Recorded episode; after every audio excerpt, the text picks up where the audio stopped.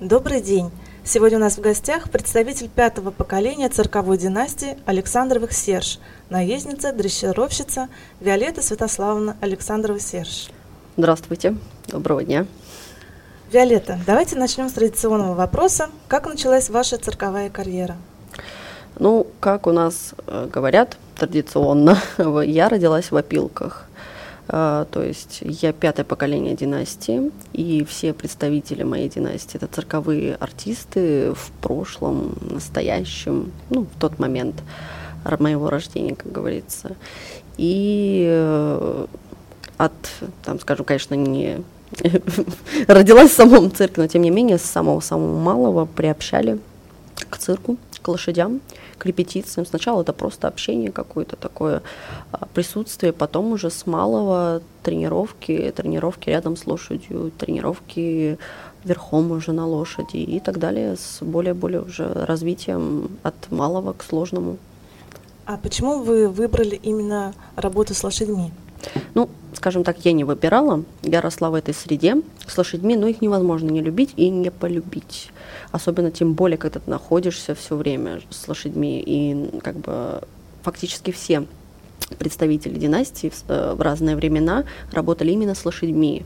А, то есть если родоначальник династии, он был в разных жанрах, также и с лошадьми, и вот постепенно уже вот все больше и больше мы расширялись, ну, то есть моя династия как бы в знаниях, э, в жанрах именно конных э, узнавали, э, обучались и всегда были лучшими из лучших вот в этом направлении. Скажите, а тяжело с ними работать? С каждым животным на самом деле тяжело. Ну, не тяжело, то есть тут нужен опыт, тут нужно понимание, тут э, без теории как бы не стоит даже подходить хотя бы даже, ну, то есть когда посторонний человек, который даже если капли не знает э, и чему-то хочет научить, например, лошадь, и он с ней не особо как бы еще э, имеет много времени, ну, не имел много времени в общении, то лучше сначала как бы либо набираться опыта, либо подходить, ну, чтобы за спиной был более опытный человек, который подскажет, потому что можно как бы испортить. Это, в принципе, с каждым животным так. С лошадью.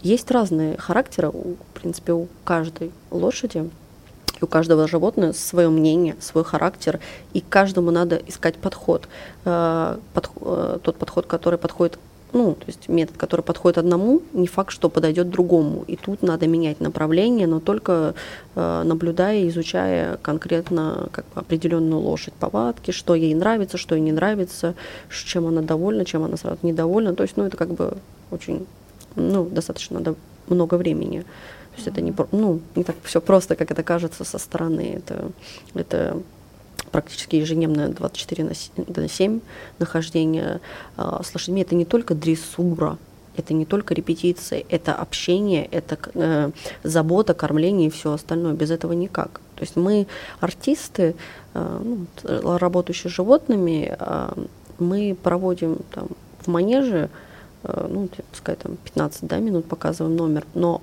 э, как бы за кулисами и как бы за спиной этого всего стоит огромная работа над собой, над животными и огромная жизнь. То есть цирк, как мы всегда говорим, это не профессия, это образ жизни. И даже те, кто со временем приходят там, ну, в цирке, и они вот привыкают к этому, даже, ну ладно, я там, династии, я там с детства к этому привыкла, без этого не могу. Даже те люди, кто приходит, вот я наблюдаю, кто э, из спорта пришел, либо даже работники, которые помогают животным по уходу за животными, и они тоже привыкают к этому ритму, к этому образу жизни, и потом как бы стараются, если вдруг ну, что-то случается, они уходят из цирка и стараются все равно через некоторое время вернуться.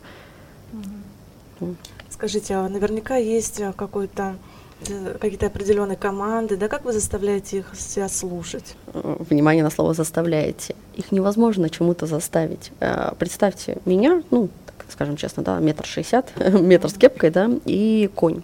А, не зря э, лошадиные силы, э, у машины э, мерятся именно, точнее, силы у машины мерятся именно в лошадиных силах, потому что если лошадь ничего не захочет, она это не будет делать. Наша цель уговорить, объяснить и мотивировать. А вот как мы уговариваем, мотивируем, вот как раз это три, а, три таких главных. Это лакомство, вкусняшки разнообразные, что кому нравится. В основном всем нравится по большей части морковь. Это ласка, поглаживание, похлопывание тактильное. И это как слово. А, но тут важность не определенного какого-то слова. Для лошади важна интонация человека а, положительная, отрицательная. То есть даже отрицательное – это наказание. Отрицательное, ну то есть как наказание. А, что-то неправильно лошадь сделала, что-то неверно, либо даже что-то нехорошее. Ну, в плане там кусила или что-то, ну, характер такой. То есть э, измена интонации с добавлением, естественно, слов, потому что, ну, как бы интонация только сопровождается словами, вот, и лошадь понимает, что она что-то не так сделала. Также похвала, когда человека радуется, человек э, позитивно хвалит, то есть, ну, как ребенка, молодец, умница. Лошадь понимает, что она правильно сделала, старается еще больше, еще выкладываться, и порой даже чересчур, даже предлагать, что не надо, но главное, что вот да, мне сказали, что это правильно, я буду еще пробовать, вот, вот только так. Ну, опять же, подходить к каждому ну, находить к каждому свой подход. И вот это все три, они совмещаются вместе. Это не значит, что одному э, ласка, другому слово. Нет, это все совмещается по ходу э, работы. И вот это касается именно дрессуры, и также это касается джигитовки, потому что основной наш жанр у нас э, конно-акробатический ансамбль, э, где работают лошади, 10 лошадей, и артисты верхом делают разнообразные трюки. И также в нашем номере есть элементы дрессуры. И параллельно в репетициях, э, если даже какие-то элементы дрессуры нету в работе, и они нужны для развития лошади, морального и физического. Контакт, общение, все, все вот это обучение – это общение с лошадью то есть на, нахождение общего языка, и тогда ты становишься с ними ближе. Еще очень важно а, для всадника, и не только – и для всадника, когда садишься верхом, и для человека, который рядом, всегда быть а, позитивно настроенным. Лошадь, она всегда чувствует, что Uh, у человека на душе, uh, возможно, сегодня что-то там случилось, человек не в духе, это все передается животному, и животное может нервничать также и может не получаться. Но это вина не животного, потому что они очень четко, ну, тонко чувствуют uh, настроение человека и стараться, если ты нервничаешь, лучше отойти и не делать этого, чем испортить, потому что всеми этими нервами можно, ну, в принципе, испортить все. И также, когда мы делаем трюки, что касается трюков, это тоже такая мини-дрессура. Сделал трюк, э, трюк на лошади, это как бы в первую очередь для них э, должно вызывать страх. Что-то там э, около ушей, э, около попы, они как бы не всегда видят, у них э, ну, не, как бы глаза расположены по определенному, то есть у них есть слепые зоны, как у машины, можно сказать, да, вот есть машина, мы видим что-то, а где-то мы не видим, у них, в принципе, так же. И они не должны ничего бояться. И вот самое основное, та же похвала, э, сделали какое-то движение, которое ее забеспокоило, но оно как бы, даже если испугалась, мы похвалили, успокоили, сделали еще раз, похвалили, если она не отреагировала. Главное, не, э, не хвали за испуг. Тут можно немножко попутать, она может попутать. Мы хвалим за то, что лошадь не обратила внимания, и хвалим лаской, лакомством, рядом человек стоит, то есть начинаем мы с этого обучения. И когда новый трюк, если мы лошадь э, бежит, мы делаем какой-то новый трюк, и лошадь не обратила внимания, сразу останавливаем, гладим, э, даем лакомство. Если она испугалась, мы не даем лакомство, но оглаживаем, успокаиваем, то есть передаем какую-то энергию спокойную, что так надо – ничего страшного нету. Мы ее не задеваем. Все трюки, которые мы делаем, они сдел, э, сделаны так, чтобы лошадь мы практически не касались, не мешали. Если только лошадь сама может нечаянно там брать резко там голову в одну сторону, как раз в сторону, где проходит там рука или нога. Только да, но это как бы только тогда, когда э, как бы лошадь уже когда давно работает, у меня есть такой мой э, юный э, конь, который работает уже три года, но у него есть такая штука, что он сам там что-то где-то задумается, возмущается, и во время крутки там может э, морду в сторону убрать, и я его задену. Он не пугается, потому что знает, что это его косяк, а не мой. Там не должно быть головы в той стороне. Ну, я задела его, а он дальше бежит, не обращает внимания. Я потом, когда мы уже за кулисы уезжаем, я говорю, да, понял косяк? То есть, как бы, ты виноват.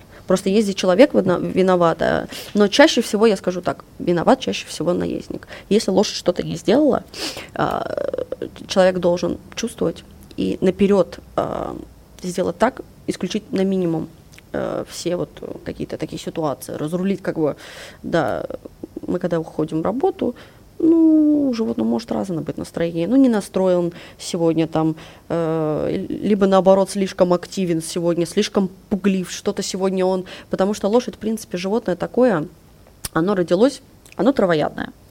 Оно родилось для того, чтобы быть едой, в принципе. Ну как едой? Ну, как мы разделяем? Хищники, травоядные, на них охотятся. Ну, едой, будем честны, то есть э, охотятся. За оленями охотятся, да, там кто еще есть, э, за зайчиками охотятся. За лисами-то не охотятся другие животные. Хищник. Зайчик – это другое. Это, получается, травоядное, правильно? Вот и у лошадей так. И они, все а, лошади, они всегда все время на чеку. То есть, э, и иногда, когда у них, например, много сил, это э, ну, переотдыхали, много отдыха было, они себе очень придумать начинают. То есть, если сегодня он был в работе, сегодня он бегал, вот там что-то стояло, э, что-то странное, он был в работе, он сосредоточен, ему некогда и лень обращать внимание. Но сегодня, или там, скажем так, выходной прошел, а на следующий день он выходит, и тут, господи, какое страшное. А почему? Потому что сил много, и начинает по сторонам смотреть. То есть это не пугало, ну и здесь достаточно просто поработать, и он забывает. То есть они как бы такие, некоторые пугливые больше, некоторые пугливые меньше. В нашем случае мы стараемся их как бы, как сказать, закалять. То есть все какие-то раздражители изначально показывать по максимуму. Да, бывают форс-мажорные обстоятельства, когда там во время работы кто-то резко там встанет или какая-то вещь какая-то такая большая может появиться. Вот было такое, когда э, инвалидная коляска, на инвалидной коляске ее не было никогда, и поставили ее. Вот один конь, из всех один конь вышел, ну, выбежал, бежит голубь, видит и обходит, и обходит. Но здесь ничего не сделаешь. Здесь нужен, э, здесь должен всадник обходить ну, вот ловить момент и делать трюк тогда, когда конь не обходит. То есть мое дело, я там, например, если я в середине, я успокаиваю коня. Э, и, и тот человек, который верхом, он должен быть уверен в том, что ему надо делать. Пускай не в том месте, потому что если конь обходит, то есть залог хорошего трюка – это правильный ход лошади.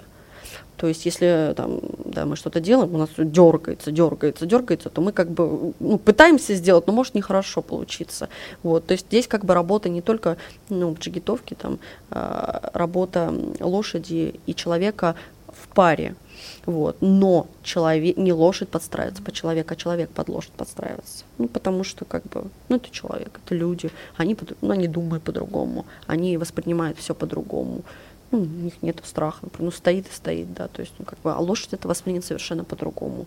Потому всегда подстраивается, всегда артист под лошадь, какой бы ни было настроение. Да, хорошо, удобно, ну, как бы, отлично сегодня лошадка была четко, сразу, ну, у нас как-то после работы всегда как-то между собой разговоры, вот, сегодня прям такой, или наоборот, там, ой, сегодня что-то совсем у него там в голове было, тараканы, тараканы бегали по ходу, ну, типа такого, знаете. Понятно. А с какими еще животными вам приходилось работать, помимо лошадей? Пони, собаки. А вот у нас был номер с маленькими пониками шотландскими и собачками такой вот. Это мини наша копия была. В течение 10 лет мы э, работали. А, ну, поньки они такие, они считают, что они большие, даже в драку могут лезть. Более упертые, что ли, такие, более э, такие вот, ну, наверное, за счет того, что они считают себя большими, у них какой-то, видно, я не знаю, на каком-то генном уровне какой-то комплекс, что ли, вот они вот более такие более упертый. Нет, конечно, опять же, можно найти к любому э, подход, просто если в сравнении. Собачки э, от породы зависит тоже. Мы работали э, с пуделями. Пудели, они, они всегда, всегда э, легкие на подъем, всегда, всегда готовы ко всему. И пудели достаточно отрепетировать, и вот у нас как бы мы фактически не репетировали с собаками. Как мы отрепетировали что-то определенное, если надо что-то отрепетировать, мы репетировали. В основном они только, они у нас дома, э, то есть с нами жили на кровати, приходили на работу, то есть как бы, ну, в течение жизни своей, вот, и как бы также и доживали. Ну, физически видно уже тяжело. Ходят на работу, но не прыгают на пони, потому что там работа была прыжков на пони, трюки разные делать, спрыгивать, запрыгивать, и физически уже было видно, что становится тяжело, и надо молодежь. Молодежь начинала работать, а вот более старшие, они, ну, им важно было, что все уходят на работу. И вот само присутствие, да не надо даже выходить в манеж, а вот около манежа, где вот э, все равно музыка играет, посидели, пробежались, все. Но это достаточно, потому что это образ жизни, как и нам, как и у них, они как бы к этому привыкли, это приносит им радость, потому что это весело. Для собаки что важно? как мы знаем, да, собачки, они веселятся, они играют. Там тоже веселье, по сути, с физическими какими-то упражнениями, которые, в принципе, и когда они бегают, они тоже делают.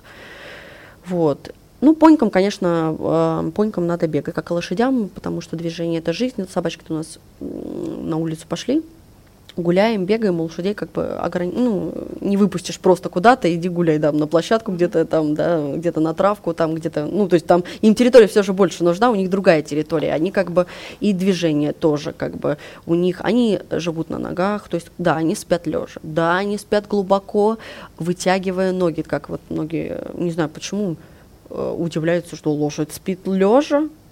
Мы знаем, что она только стоит, что только больные лошади лежат. Я говорю, здрасте, ну где вы откуда такое берете? Лошадь умеет спать стоя, но она дремлет, а не спит. Ей не снятся сны, когда она спит стоя. Она ложится, на бок или просто вытягивает ножки, либо голову, и тогда будут сниться сны. Да, она недолго лежит. Первое, это на генном уровне заложено, потому что надо быть всегда на чеку. Она резко просыпается от резких звуков, достаточно просто подойти рядом, а, и зашуршать лошадь в секунду, в секунду, у них нету все равно, даже в глубоком сне они все равно быстро проснутся. Вот. А почему стоя? Потому что быстрее убежать. Ну, опять же, это все заложено природой, то есть как бы потому у них есть, они отключают суставы, они, то есть как бы вот можно сравнить лошадь спящую и лошадь, когда она бодрствует. То есть две как бы, ну даже можно такая, такая страшненькая. Ну правильно, потому что она стоит, все расслабила, все мышцы расслаблены, ноги расслаблены, а когда она просыпается, все мышцы в тонусе, все это совершенно другая лошадь. Как бы. Ну мы тоже, знаете, когда спим, не сильно красавчики. Порой. А случались ли на арене какие-то смешные или казусные случаи? Наша работа сама по себе, она очень серьезная. То есть какие-то э, смешных случаев, они для зрителя будут непонятны, они только будут для нас понятны. Также у нас э, в работе конном есть несколько вариантов работы. Чтобы было зрителям интересно, и мы вдруг приезжали, например, не так давно в этот город, а у нас получается по гастролям графику, что мы опять приезжаем, мы меняем а, постановку. Ну, не знаю, то есть как бы жанр есть один, э, конный, но в нем мы мод видоизменяем. Для того, чтобы было интересно, трюки переставляем также за по ходу там, нашей жизни, мы придумываем что-то новое, что-то совмещаем, то есть как бы не стоим на месте. Вот. И вот был момент, у нас конница Древнего Рима есть, у нас есть колесница. И э, к этой колеснице ну, цепляется, точнее, есть сбруя на коне, определенной к ней цепляется, ну, с колесницу вы представляете, эту колесницу, да, да, как в Древнем Риме, и сверху цепляется такой большой к лошади, э, такая железка большая, но она не к самой лошади, а к сбруе, которая одета на лошади. Вот. У нас конь только начинал выходить в манеж с колесницей, вот, и цепляли мы перед выходом, ну, чтобы не нервировать коня лишний раз, как бы и там двигаться с ней нельзя, потому что она как бы большая, а закулисная часть небольшая, он может быть двигаться нормально в манеже, разворачиваться, я имею в виду. Вот. И у нас был момент, когда выезжают артисты, э, несколько с лошадьми в манеж делают разводочки, а к ним уже потом выезжает другой артист. Вот. И есть поводья, которыми управляют. Вот. И коня держали, я держала эти поводья для того, чтобы потом их передать э, человеку, который будет э, в колеснице. Вот.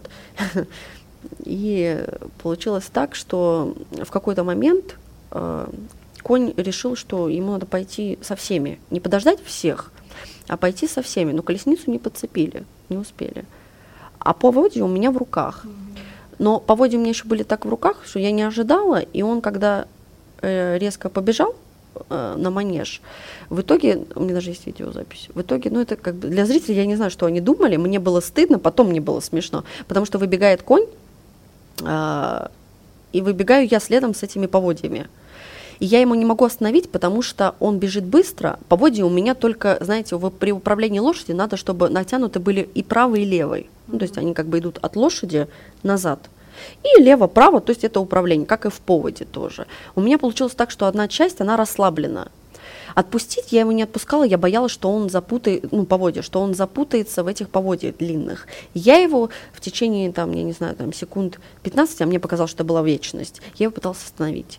И вот он бежит, он все не понимает, почему я бегу за ним следом с этими поводьями, то есть это вот есть испуг, то есть он как бы не думал тогда, побежав в манеж. Но когда он увидел, что я за ним следом бегу зачем-то еще с этими поводьями, то есть для него, и вот так мы побегали, побегали, ребята быстро уехали со своими лошадьми. А, нет, обманываю.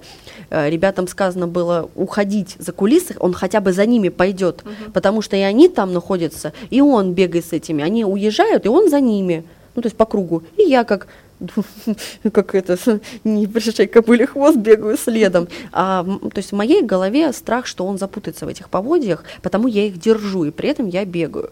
Вот. Ну и, собственно, конечно, а, они, ребята, пош... ну, поехали домой, и он следом, да, тоже за ними как бы уехал, и я уже по воде отпустила, когда он ушел, потому что он там остановится. Ну, это как бы, опять же, когда смотришь сейчас, это смешно, да, ну, вот бегала я так, а в тот момент мне было я даже не знаю, страшно за него. Потом после этого момента мне было стыдно, потому что это как бы, ну, у нас все в образе, все э, идет, должно идти по плану. И тут вот такой, ну, как бы форс-мажор получился, как бы мне срочно надо было следующее представление, чтобы реабилитироваться. Потому что это даже, знаете, вот когда какой-то трюк не получается, или не получился, или какой-то не очень хорошо получился, у меня оставляет на останов... ну, как бы, мне кажется, не только у меня, а у всех артистов остается какой-то осадок.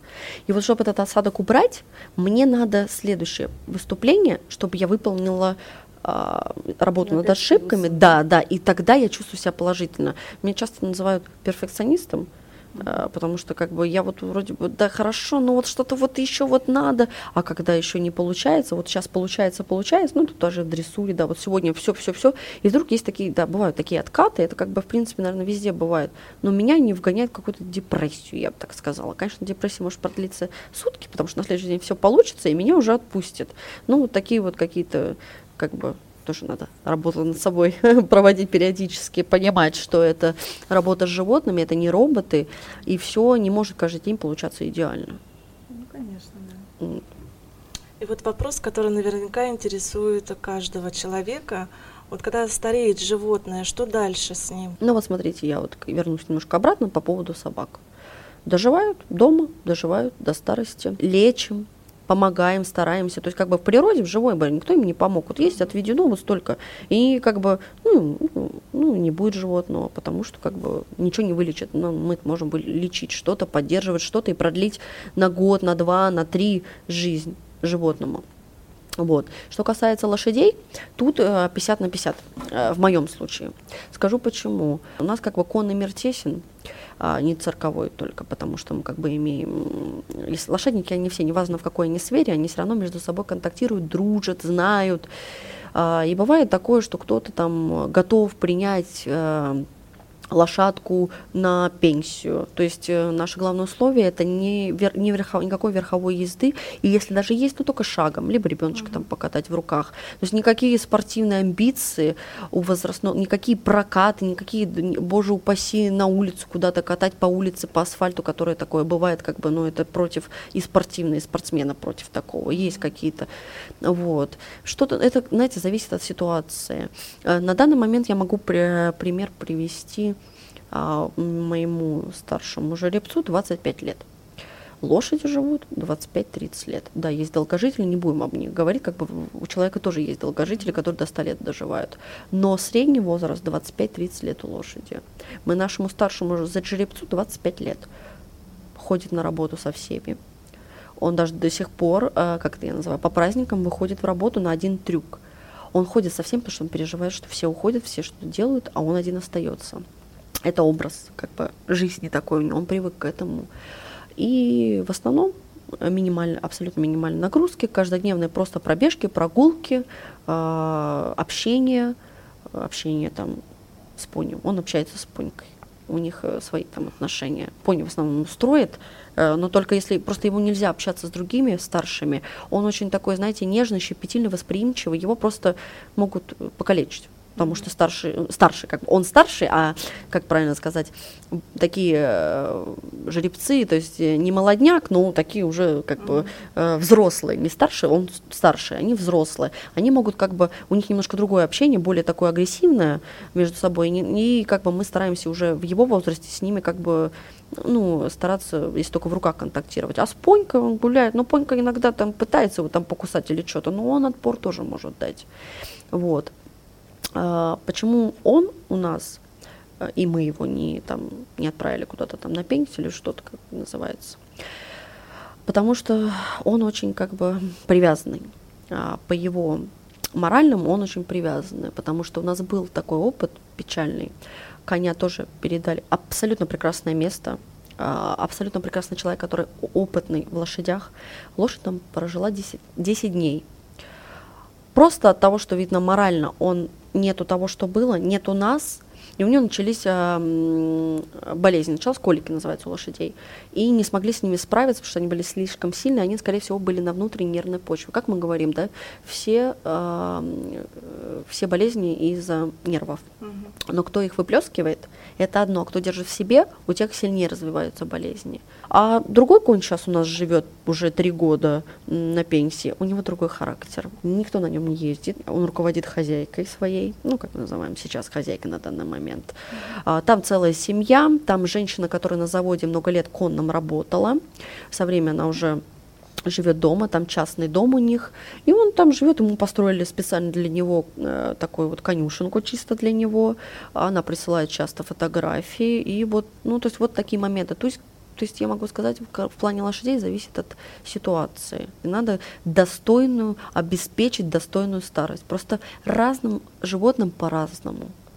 С лошадьми так, может быть, ну, потому что как бы есть определенный штат, и выше определенного штата мы просто физически возить с собой не можем. Mm-hmm. Плюс переезды, надо понимать, что переезд это физическая какая-то нагрузка. Молодой лошади, взрослой лошади, это легче приносить. В возрасте уже как бы дорога, тряска, надо понимать как бы, что, э, потому что в некотором роде, вот я люблю, не могу эту лошадь, не могу никому отдать. Здесь надо думать в первую очередь о лошади, как будет лошади. В нашем случае, например, с орехом, которому 25 лет, морально мы не можем его. Мы после вот особенно урагана, который был, мы видим, что он очень привязан. В дорогу мы ему витаминки всякие специальные, то есть мы выработали план, по которому видим, что они положительно влияют на переезд. Плюс у нас небольшие переезды. Если будет большой переезд планироваться, мы готовим его а, вот как раз витаминками, а, курсом витамин каких-то, либо э, корм, либо колем витамины определенные. Тут как бы тоже целая система на самом деле. Так что вот так. Мы, самое главное, самое главное, чем всегда руководствуемся, должны руководствоваться все, кто, у кого есть животные, мы в ответе за тех, кого приручили. Мы себя не накормим, но их мы должны накормить, потому что они не добывают еду. Угу.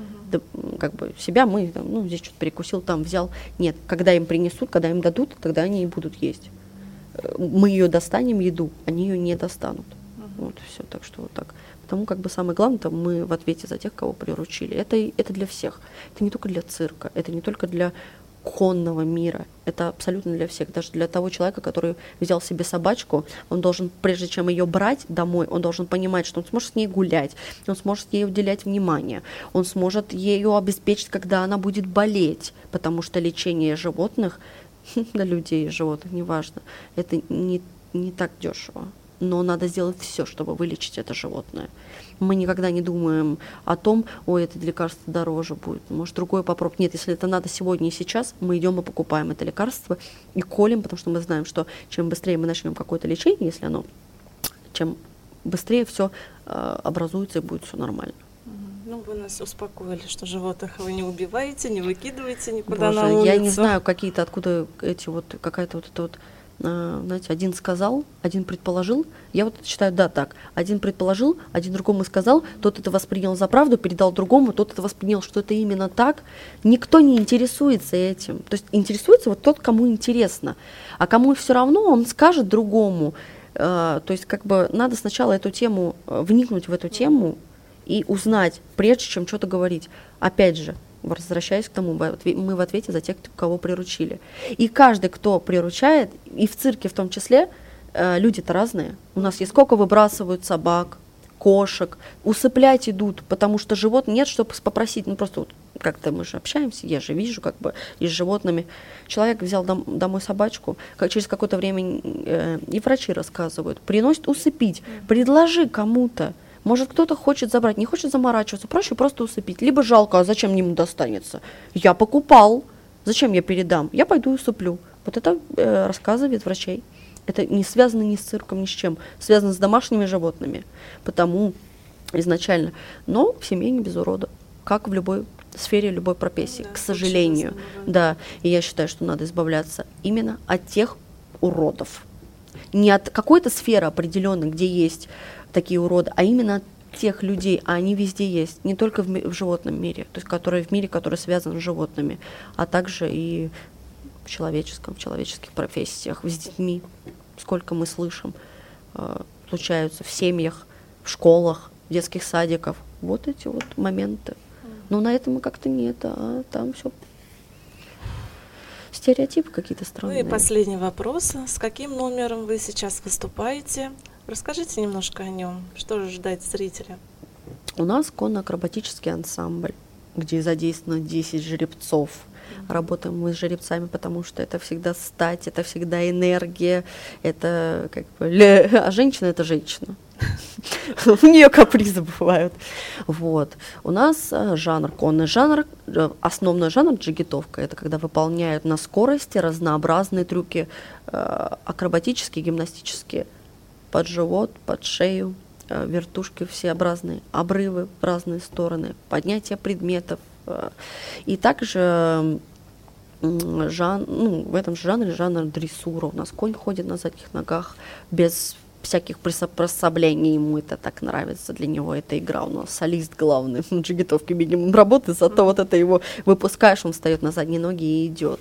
Вот, а сейчас, в данный момент, мы, у нас э, традиционно, патриотично русско-русские казаки, красочные, то есть как бы, ну, красочные костюмы, белые костюмы а, и красивая сбруя на лошадях, и массовость, как бы, то есть у нас, ну, несколько лошадей, трюки параллельные, выезды, флаг, Россия, традиции, даже э, музыка, даже порой э, самое прослезишься, насколько вот, э, когда зрители воспринимает э, отдача, тут важна еще отдача, то есть адреналин идет, когда идет зрительская отдача, такой вот э, кон э, традиционно конное представление, такое мини-представление.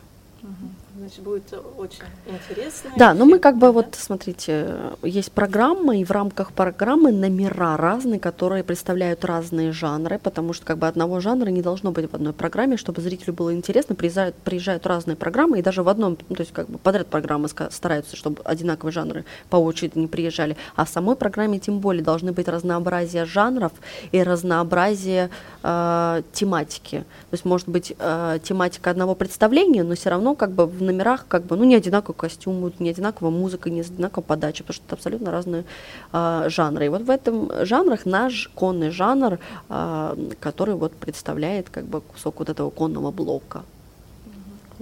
Ну, спасибо вам, Виолетта, за уделенное время. Было очень интересно вас послушать. Побольше вам зрителей и удачи. Спасибо большое, что пригласили. Очень интересно было провести беседу и рассказать. Спасибо. Спасибо большое.